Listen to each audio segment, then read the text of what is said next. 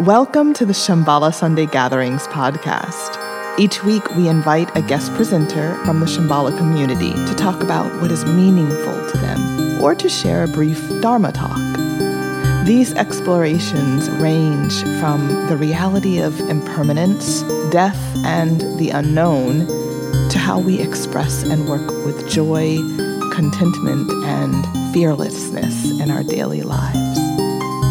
Presenters offer a guided meditation or contemplation practice and invite reflections, comments, and questions from participants about the poignancy and complexity of our shared journey on planet Earth. Thank you for joining us for this week's Shambhala Sunday Gathering podcast.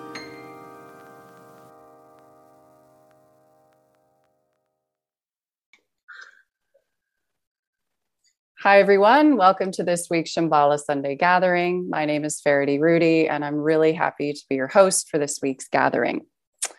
I'd like to introduce our presenter today, Tom Berthoff, who is going to be speaking with us today about appreciation and precious human birth. Tom Berthoff has been practicing meditation since 1982 when he first did his when he did his first Shambhala training level in Aspen, Colorado. After moving to Boulder, Colorado in 1984 to be part of the Shambhala Buddhist community, he started formal study with Chogyam Trungpa Rinpoche and Sakyong Mipham Rinpoche at the 1985 Vajradhatu Seminary. He graduated from Naropa University in 1987 with a master's degree in contemplative psychotherapy, which led him to a 25 year career in information technology specializing in relational databases. He has been a meditation instructor and teacher since 1987, both in the US and Europe. He's been married to Lisa Kraus since 1990. With Lisa, he founded the Arnhem Shambhala Center in the Netherlands, where they lived from 1991 to 2000. They have two adult children, Taya and Ryan. Tom has been living and working in Philadelphia since 2000 he retired in January 2021. Congratulations. And has finally gotten the time to concentrate on what's important.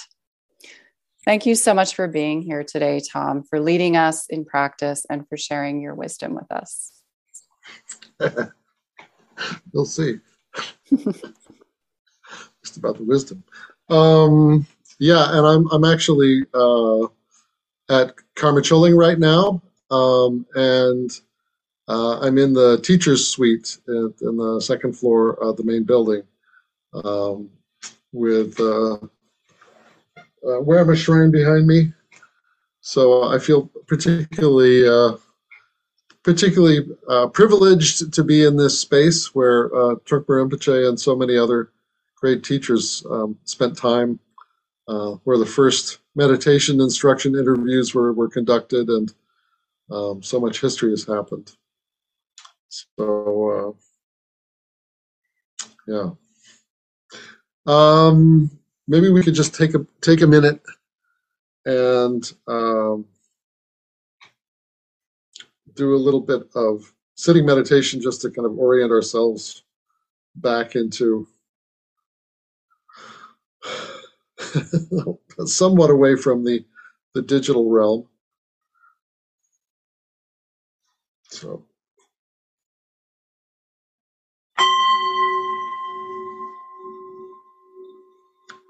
So the first thing to do is is just to relate to your body. So that means probably you're sitting in a seat, so you want to feel centered, grounded, connected to the earth. Feet flat on the floor, back upright. Good head and shoulders, as the Vidyadhara said. Arms relaxed. Hands on the thighs just relaxed. Neck relaxed.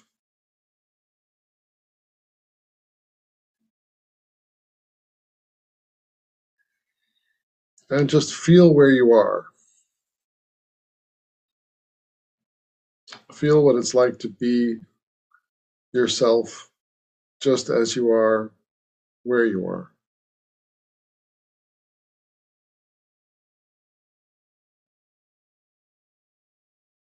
What's the light like?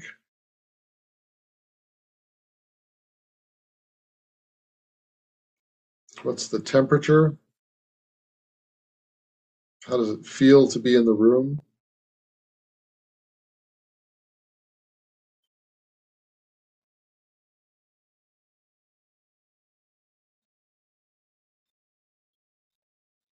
What sounds can you hear?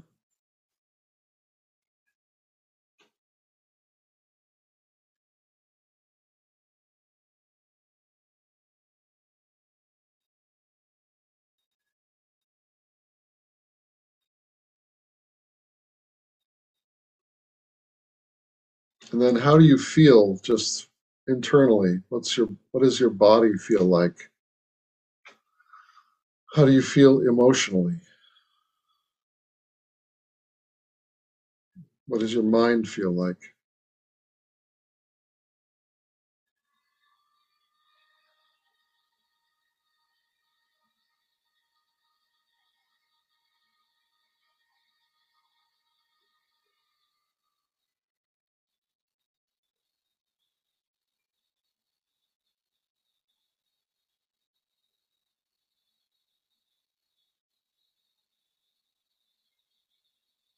I, think this is really important that it's just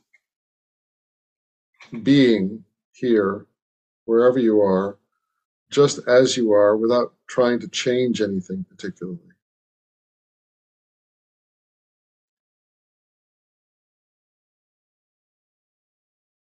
Not trying to achieve anything other than just being yourself.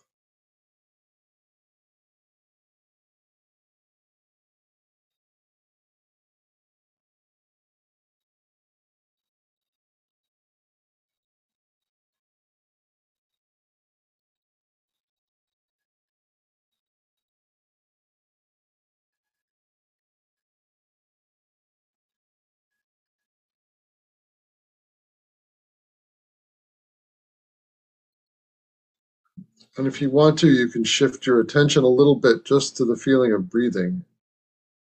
Just the breath as it is, not any kind of uh, technique or any attempt to change anything, but just noticing that you're breathing.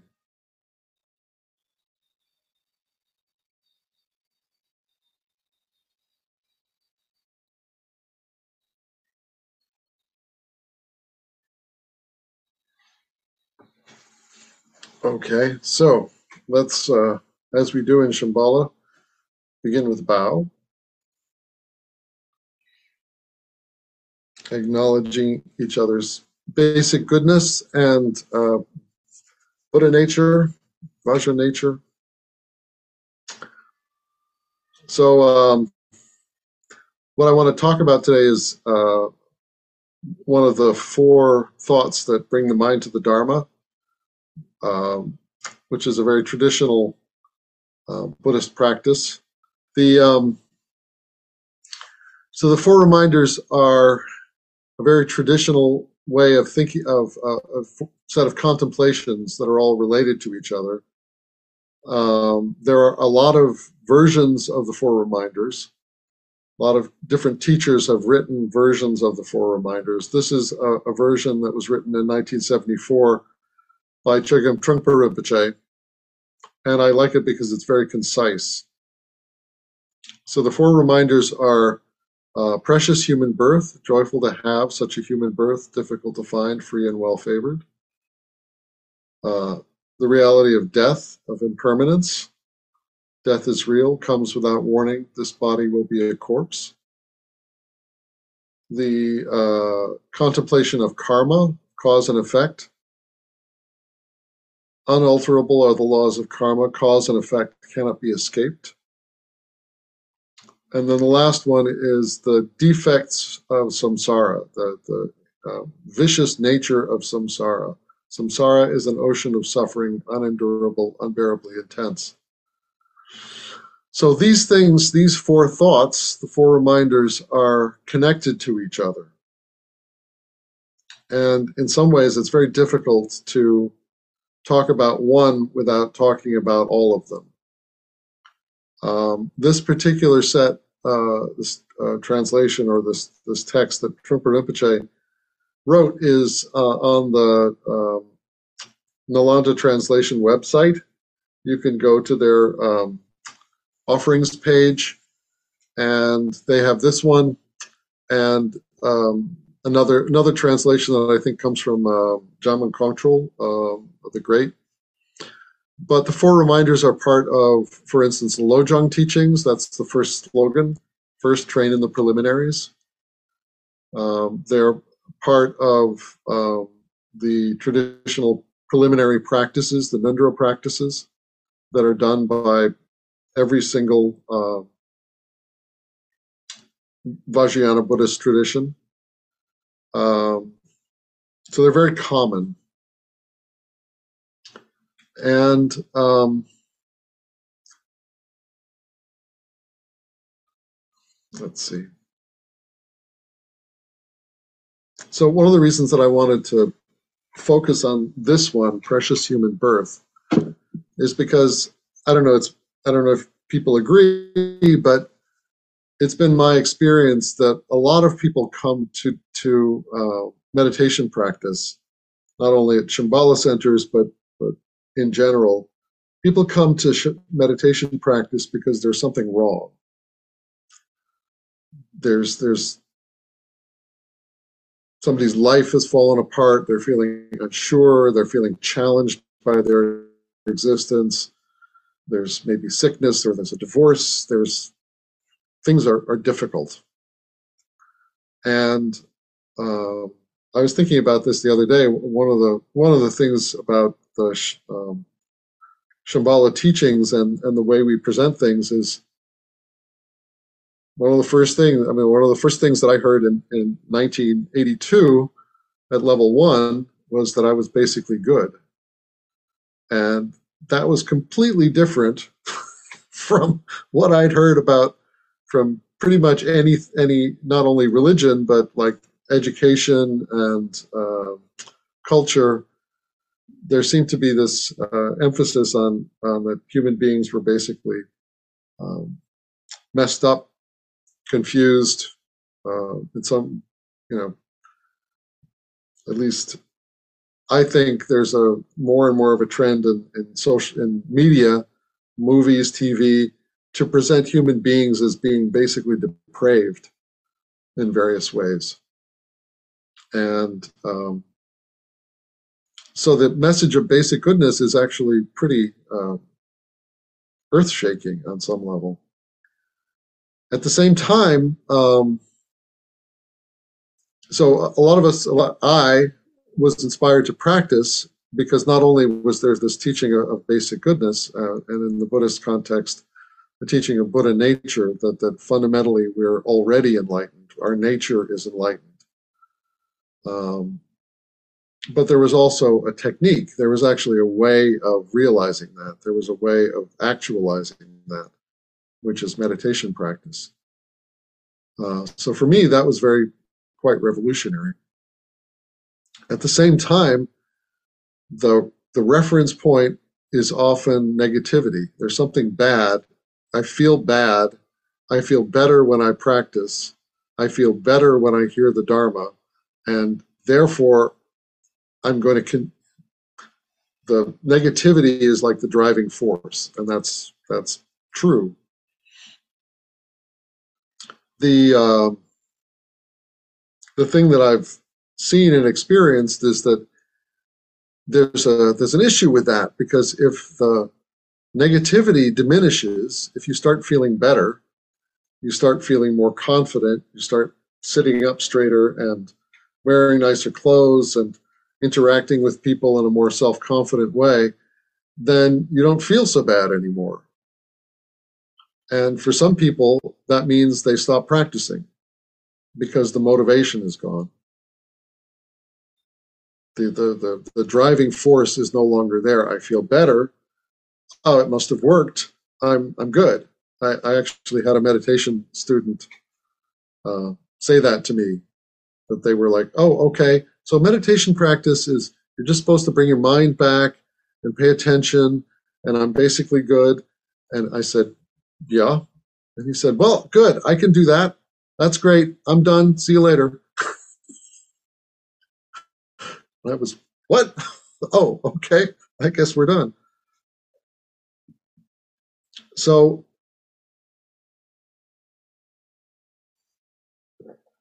precious human birth is actually starting in the opposite way. We're, we're looking at it at human existence from a positive point of view and as as a, an opportunity that um, we can take advantage of because it's actually quite a powerful and uh, fortunate thing just to be a human being.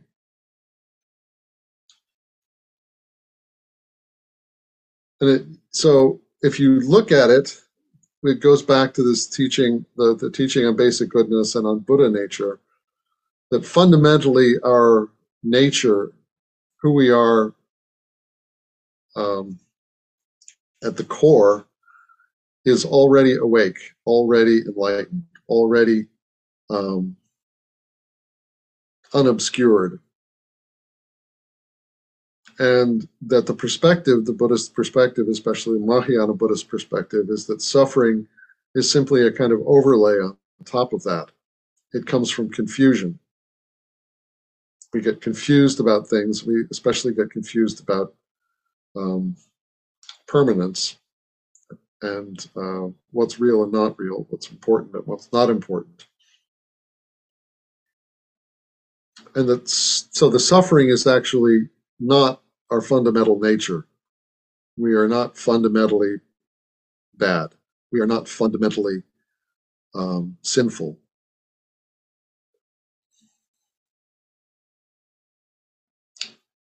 And I mean, I feel like I'm in a in a great example of this. What I'm about to say is that, and I think looking look the great thing about Zoom is I can actually kind of see where you are a little bit. But looking at the people that I can see, we're all in a position where we can actually we have the circumstances where we can actually practice. We're actually and not only do we have the circumstances where it's possible, but there's actual interest there? You're, you're actually motivated enough to show up on a Sunday afternoon and listen to some guy talk about the Buddhist teachings. And very probably, probably you're motivated to do meditation practice. And one of the things that's um, I was trying to figure out how to, how to talk about this. But the other thing is that we're we're um, at some level we have confidence in the teachings of the Buddha, and we have confidence that basic goodness, um, enlightenment is a real thing. That it's not just another theory. That there's some kind of confidence in the teachings of the Buddha, and some kind of confidence in the path of meditation and the path of um, uncovering that Buddha nature.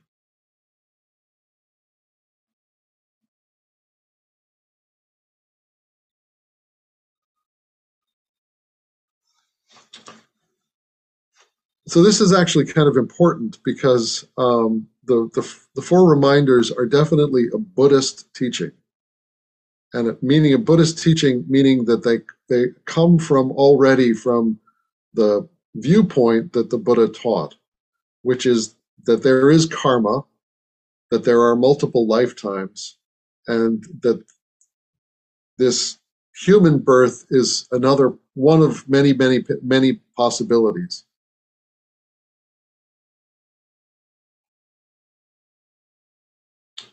So the um, precious human birth has two aspects. One is free, and the other one is well favored. And this is, uh, I'm, I'm basing this on, if you haven't read this great book, read Jewel Ornament of Liberation, new translation, not Herbert Guenther, but this is like uh, Gampopa uh, lays it all out. So I'm not going to say anything that you're not going to find in a lot of different places. But um, So the fundamental teaching on free is we are free because we are free from negative states, negative states of being. And in the in the Buddhist, traditional Buddhist, and what the Buddha taught is that there are these different realms that that we uh, can move through as we go from lifetime to lifetime.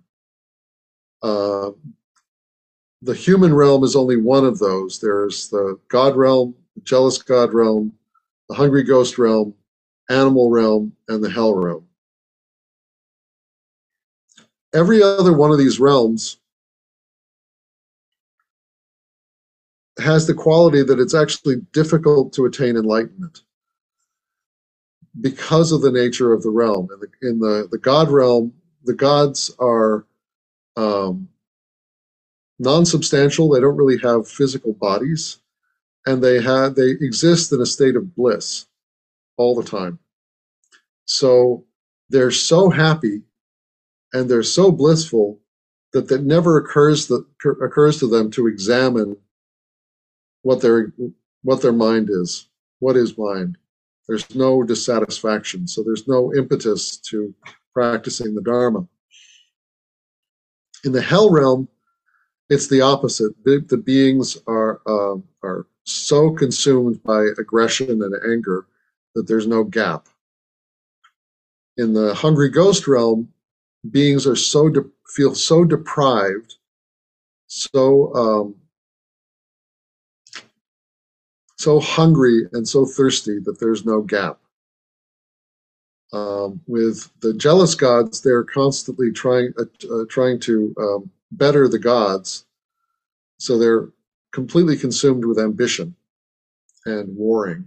With animals, um, oftentimes animals don't have uh, the intellectual capacity to really do any kind of self-examination, and they don't uh, oftentimes their uh, lives are very short and or that they live in fear of um, being chased and eaten or they're always chasing and eating other other animals.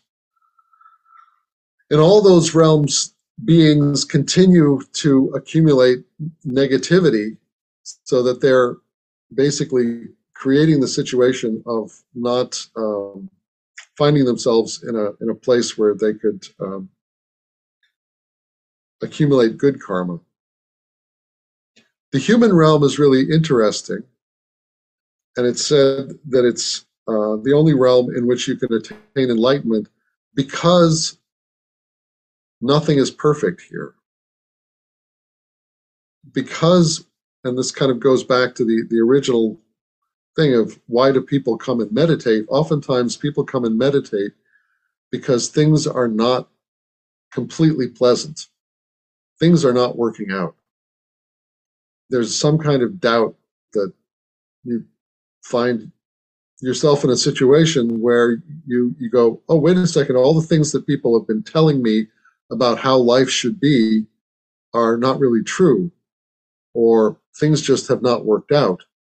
Or oh my god i was talking to a friend the other day who had the realization that the um, when they started meeting other people they realized that they actually came from a, a pretty horrible place with a lot of violence and a lot of abuse. And they it was normal to them and they didn't actually realize that until they met people who were whose existences were not like that so the human realm is by the very fact that we sometimes we're happy and sometimes we're sad. Sometimes things are going well and some things, sometimes things are going badly.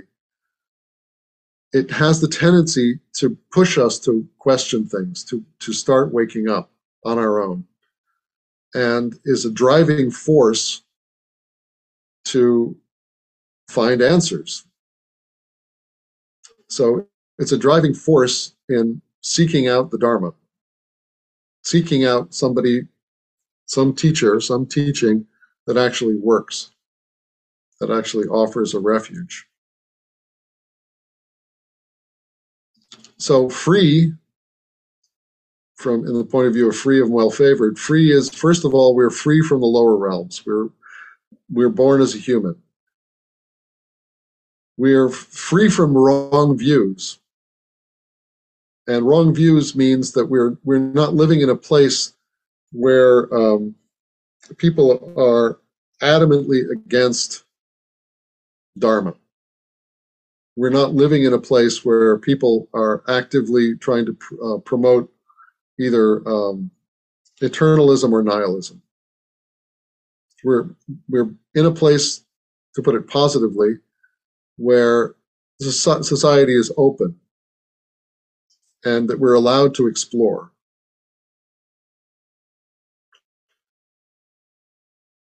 Another thing about being free is that that we're um, we're born in a time where there there has been a Buddha. A Buddha has arisen and has taught. And the last one is we're free in that we are don't have physical and mental deficiencies that prevent us from studying and practicing. So if you total all those up, those are eight aspects of um, definitions of free. The other part of it is well favored, and well favored is instead of being born in one of the lower realms, we're a human being. And we're born in a central place, which means we're born in a society into a cir- circumstance where it's possible to have food, safety, shelter, education, uh, and support,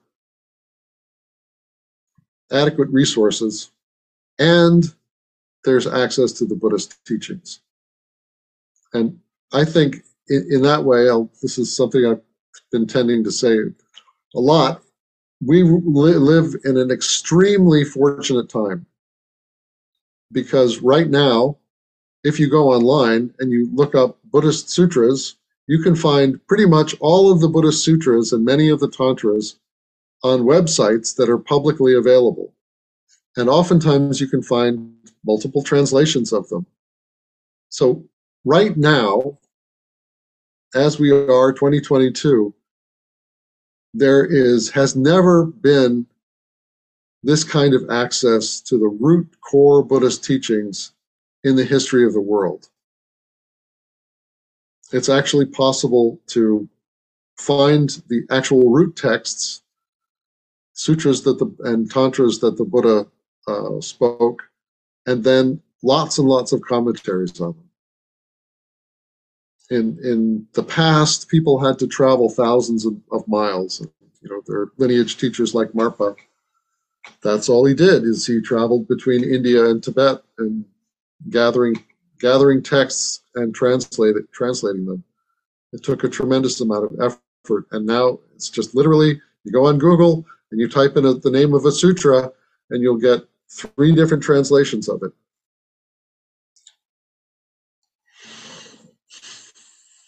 So we have unprecedented access to the Buddhist teachings.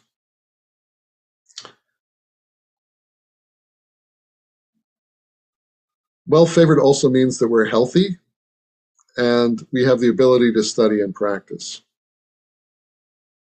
Well favored also means that we're fundamentally decent people and that we're not involved in uh, criminal activities and our lives, our, our livelihood is not um,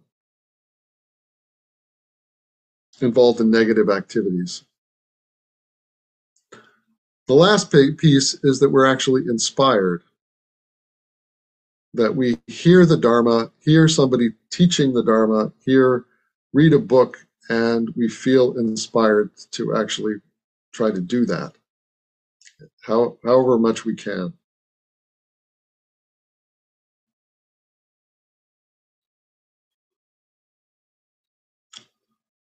So I'm going to go back to the, this idea of realms because it's it's both something that I think people um, a lot of people have uh, difficulty with with because it doesn't fit in the Western materialist uh, scientific. Uh, if you can't measure it, it, it does not exist uh, viewpoint. But the, the Buddha taught many times about different realms and different parts of his life, different sutras uh, were spoken to different kinds of beings, some of whom were not visible to his other disciples. Uh, the Great Stupa of Dharmakaya is a great, is an example of this because it's actually a it's one of the the design of the stupa is one of the eight types, and if you look at the front of the stupa, it actually has a stairway coming down from there's a Buddha up in the top in the front, and then there's a kind of stairway coming down from that. That represents when the Buddha went to visit his mother. His mother actually died three days after the Buddha's birth and was reincarnated as, as a god in a um, I can't remember which he- heaven. Uh, and he went up to visit her for three weeks. He disappeared from this this earth and appeared up there. And when he was coming back, the gods manifested a stairway. So this the stupa of Dharmakaya, the form is actually um, relating to this fundamental idea of different realms.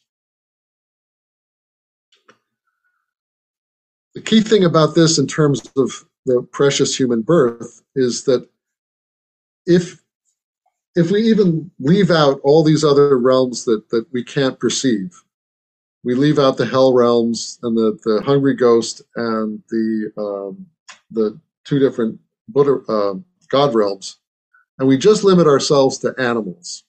We just say, okay, we're just talking about this earth. We're just talking about planet Earth, and we're just talking about humans and animals. There are so many animals on the planet. Just ants alone, there are billions upon billions upon billions, probably trillions and trillions of ants. There are billions and billions and billions of fishes and frogs and uh, rodents and all kinds of uh, little animals out there.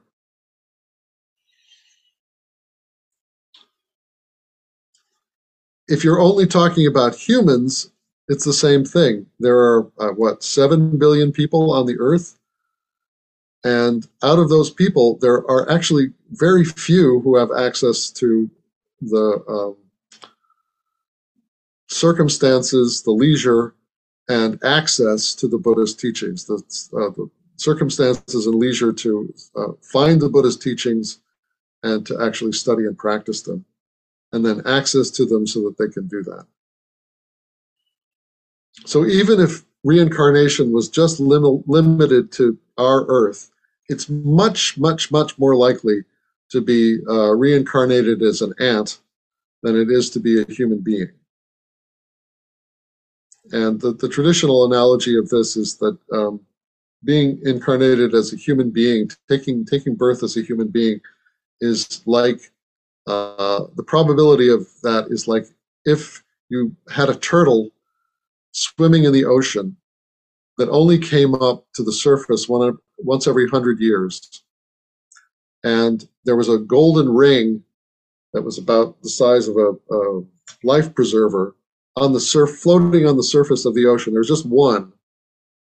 It was the, the likelihood of being uh, taking birth as a human is about the likelihood that the turtle is going to come up once every hundred years and stick its head through the golden ring. So it's extremely unlikely. So this means that just the fact that we're born as human beings, that we're here, is incredibly rare, incredibly fortuitous, and based on an incredible amount of good fortune and good karma in the past.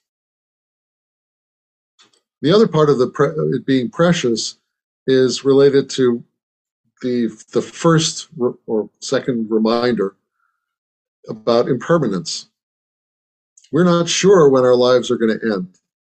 We're not sure how long we're going to exist the only thing that we can be sure of is that the time that we're going to be alive is getting shorter by the second.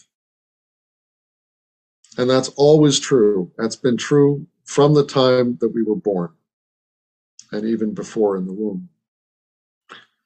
So we have this window of opportunity where we have we're born as a human being. We have all these resources. We have access to the teachings. We're motivated to study the teachings. We're healthy enough to do it. We're motivated to actually seek them out. And this is it.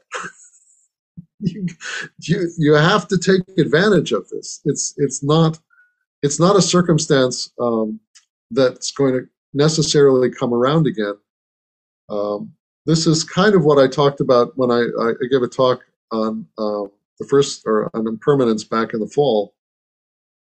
One of the things that's happened for me, I mean, I'm I'm now 60. I started practicing when I was 21, and when I started practicing, I had this idea, and especially moving to Boulder in the 80s with uh, uh, Trungpa Rinpoche around and, and things kind of flourishing, that Shambhala as I knew it was always going to be around. That I was going to be able to do another Dathün. That I was going to be able to go to Warriors Assembly. That I was going to be able to do whatever. And um, that it would be easy. It would be literally like just signing up for a program, paying the money, showing up, getting the teachings, going back home, doing the stuff. And suddenly, three years ago, four years ago, uh, what?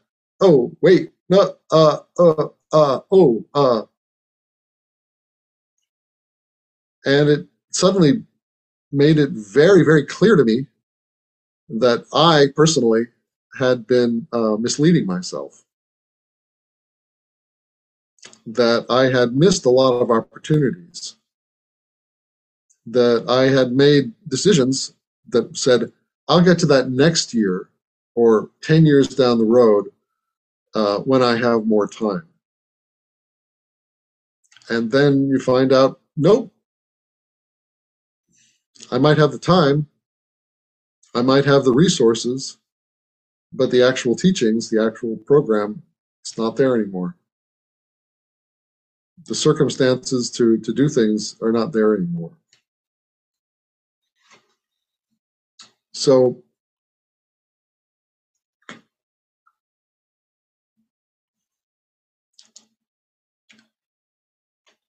I think I, I didn't, the, the teaching on precious human birth was something I really didn't get until about four years ago. I thought, oh yeah, yeah, I understand. Yeah, precious human birth. I'm a human being. Yeah, yeah, yeah, yeah, yeah, yeah, yeah. yeah. I gotta, gotta go to work. and um, but that's actually what what the preciousness preciousness of it is that it's extremely fortunate to be in the circumstances that we're in and it's extremely fortunate to have come in contact with teachings, whether Shambhala or Zen or whatever other Buddhist tradition, genuine Buddhist traditions out there that actually lead to liberation. And, and not in a way that, that's just like theoretical, but you can actually meet people who you go, oh, wow, that person's complete, very different from other people. There's, there's a real feeling of liberation um, and also realizing that it's impermanent. There's no guarantee that we're going to live very long, or that if we live a long time, that we're going to have the capacity uh, to practice in the way that's that we want to. I mean, I'm I'm oh I'm 61. Uh, so my knees, I, I, just did two weekthüns for the first time in uh, 30 years uh, with Dan Hesse here. And my knees don't like it. my lower back does not like it. It is not the same thing as doing a Dathün when I was 23. so, um, so that's really the, um, the the result of contemplating precious human birth is it's it's supposed to kind of light a fire under you. It's it's supposed to take um, instead of coming at practice from the point of view of I something's wrong and I'm trying to fix it. It's coming from the point of view of this is something is really really right. Something is really really worthwhile. This is an opportunity once in a lifetime. Act now. Um, that you really have to jump on it and come from a uh, and regard uh, the circumstances that you're in as with appreciation that you actually have the ability to do it and in some ways it's also about not um, I, I realize that I, I did this a lot in the in the past of criticizing myself or looking at the situation that I was in and, and finding all the faults with it. You know the food isn't good enough uh, the person who's next to me uh, twitches too much uh, i don't have enough time the, the person you know whatever it is that the criticism that i could bring to uh, practice and study situations um, it kind of gets rid of that or, or it, if you, you just realize that it's it's really something to be practicing at all to be hearing the Dharma at all. And if you're in a situation where you can actually take advantage of it, that it's very, very rare and very, very precious. Precious in the sense of something, it's like um, finding finding a jewel or finding gold, something that you, you, you just would not expect to find. And so when you find it, you want to take care of it and you want to protect it. You want to put it somewhere safe. And um, especially, you want to know where, where to find it so that you can use it on a rainy day.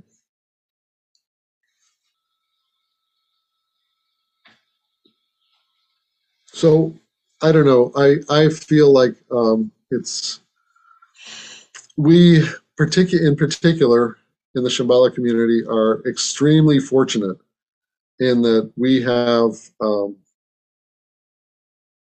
we are the beneficiaries of teachers who have um, like uh, Trungpa Rinpoche and like the Sakyong who are highly trained and have transmitted teachings like Lojong, teachings like the Shambhala teachings, teachings like sitting meditation, uh, Tonglen practice, that are uh, clear. Uh, the instructions are available, and it's actually possible to do them. It's not um,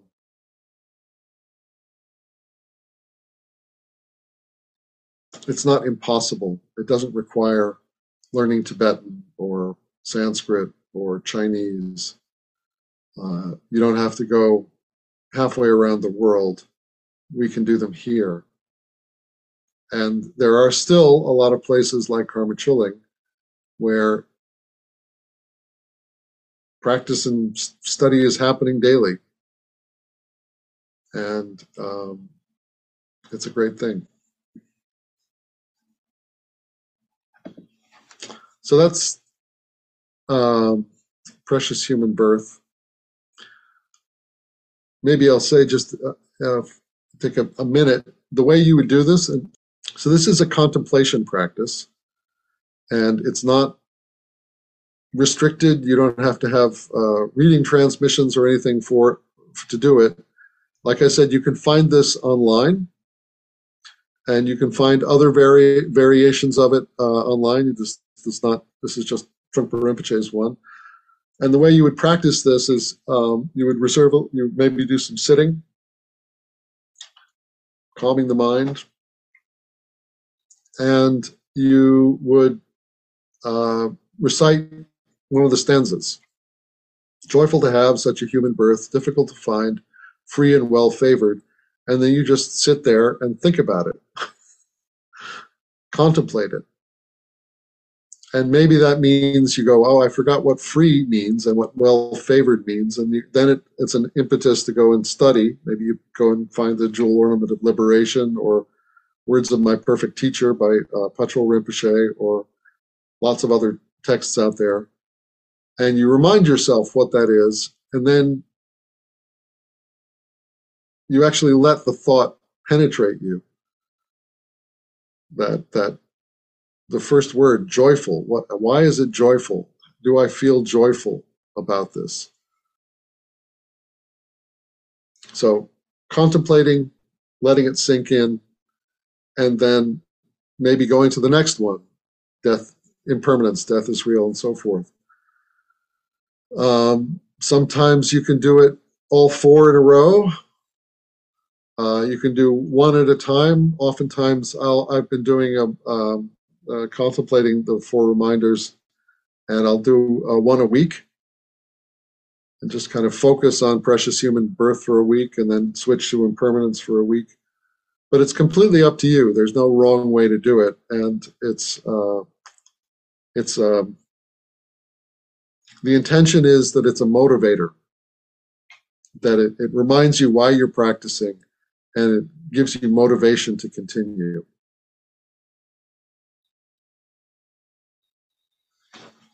So that's that's everything I have to say.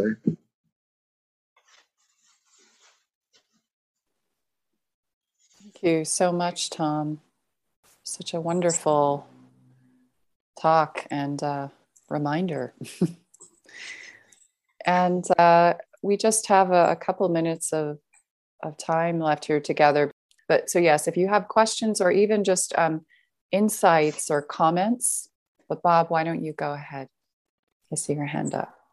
Tom, thank you so much for this talk. When I first um, received the notice of the topic for today, I just appreciated the topic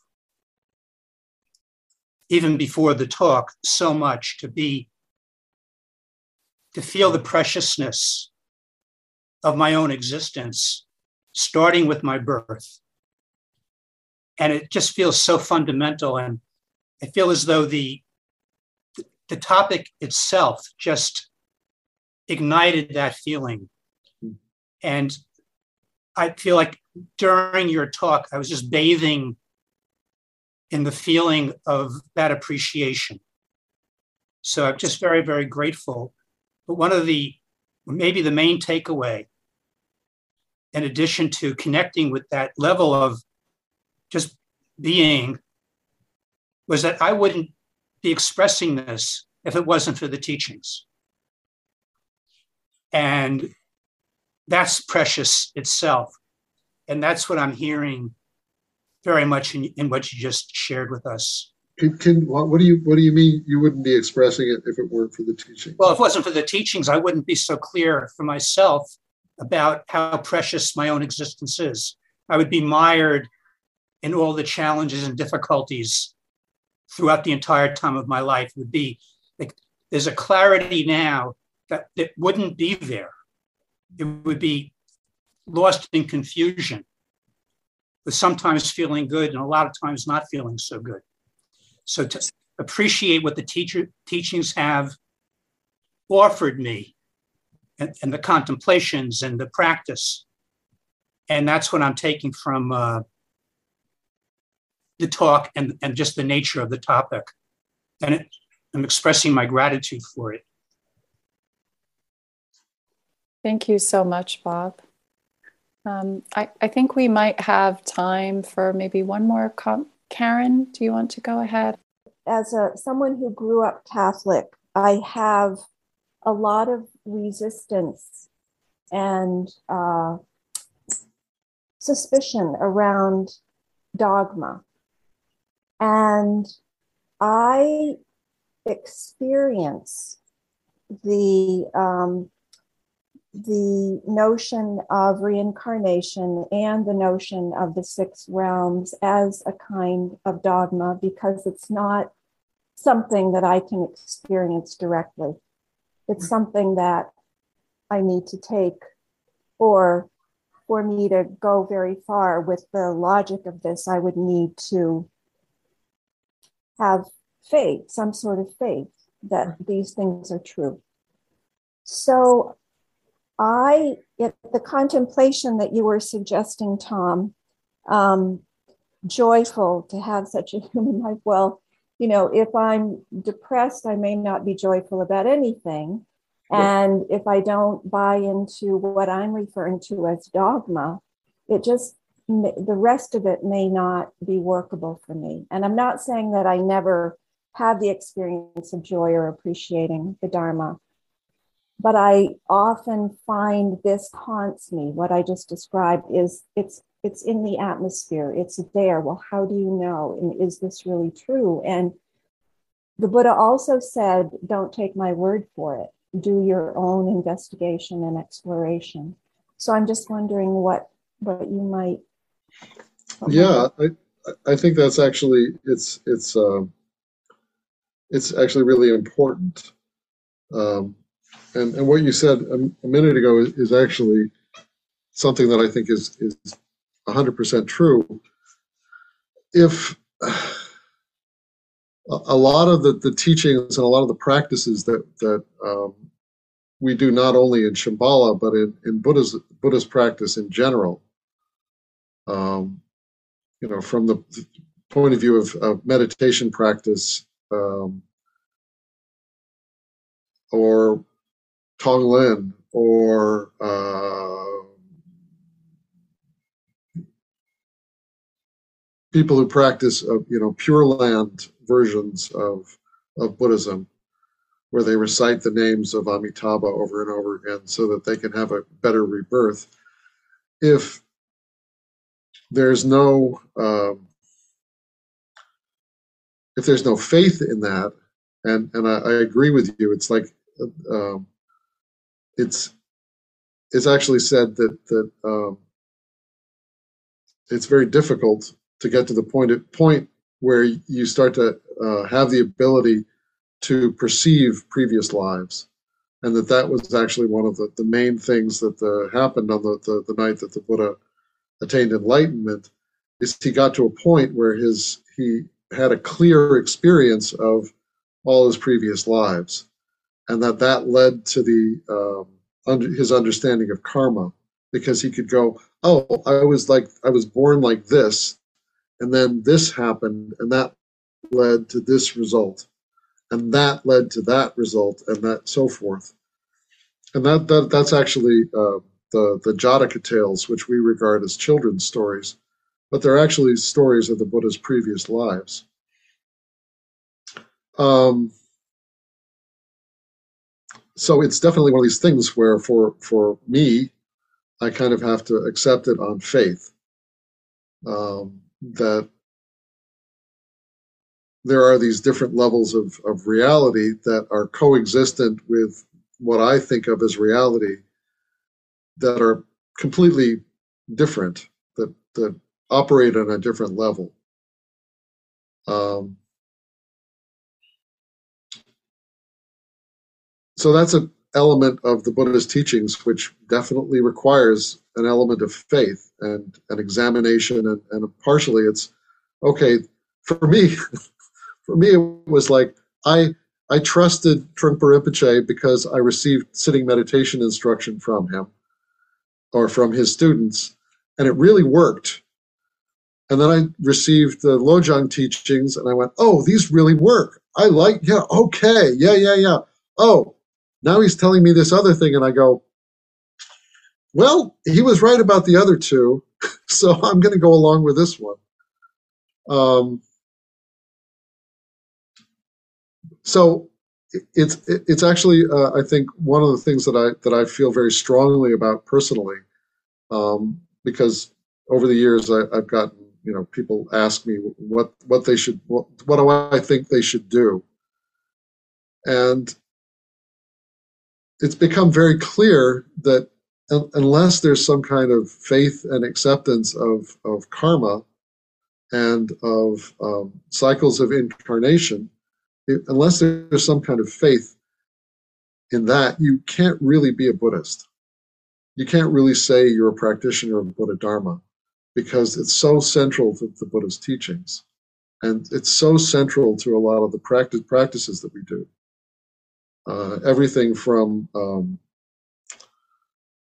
you know, like is the whole idea of, of, uh, of gathering merit and um, creating the situations so that, that in the future you're able to uh, receive the Dharma through prostrating and met, uh, mandala practice, things like that. Why do we make offerings to a shrine? What, what are we doing? How do we understand uh, even the idea of Shambhala as a pure realm? Uh, why do we do a Sukhavati ceremony if if if you if you there's no real um, acceptance of of the other possible reality that that of a, of a place, a pure land where it's really possible to have a very pleasant life, have no obstacles to practice, and where it's very easy to attain enlightenment. It's tough because then you find your, I, I think you find yourself saying things that you don't actually believe. And, and it creates more and more of a kind of disconnect of I'm saying these things, I'm saying I believe in them, but I actually don't believe in them. I don't actually think I'm doing things. Um, I don't actually believe that merit produces a, a, a, fortunate rebirth because I don't believe, I think this is it. Um, one of the things that the Sakyong said, I think in um, Turning the Mind into an Ally, is that also it's it's actually kind of important in terms of our attitude towards ourselves and our um, because if if we only believe that this life is it this is it. This is all we have. It means for most of us even if i started meditating at 21 a quarter of my life is gone before i met the dharma. And as we grow older and older we have less and less time. And if this is it, then we're getting more and more frantic as we get older and older and older, or we get more and more depressed. We get more and more of the feeling that that I'm running out of time and what's the point? It's I'm too messed up. So uh, actually, the teachings on on multiple lifetimes means that there's some element of relaxation. You can go, okay, this is a good opportunity. I'm going to take advantage of it. And maybe I don't get enlightened in this lifetime, but I'm creating the causes and conditions for the future. And that there's actually a sense of relaxation that happens in that, and, and a sense of being able to take advantage of the moment without feeling like, um, you know, there's this hard stop. that you have to do everything by the time you're whatever 70 80 uh, and then that's it but it's it's a valid point i mean it's it's uh and, and it's also very possible to do meditation practice and um, derive benefit from the buddha's teachings without buying into all of that but it's something to really contemplate, something to really kind of reconcile. Because, like, precious human birth basically doesn't really work without some kind of acceptance of different realms. Thank you so much, Tom. Um, we probably should close. And okay. I want to thank you so much, Tom, for uh, just a wonderful, very um, touching talk, actually. I'm re reignited for uh, practice, definitely. Yay. And um, thank you all so much for being here. Next week, Shambhala Sunday gathering, uh, Susan Chapman will be here, and it's actually our what we call our second Sunday Maitri Bhavana practice. So every second Sunday, we do Maitri uh, Bhavana practice, which is a practice for the seriously ill and also uh, uh, major turmoil and disasters in the world, and we do practice for that. And that will be led by Susan Chapman, so you can watch out for that. And we always ask during our Sunday gatherings um, if you would like to make a donation to support what we do. I just put a link to that in the chat. Um, it does take uh, resources to do this and to offer these. So um, any gift, large or small, helps. So thank you again so much for all being here. Goodbye for now. Hope to see you at a Sunday gathering again soon.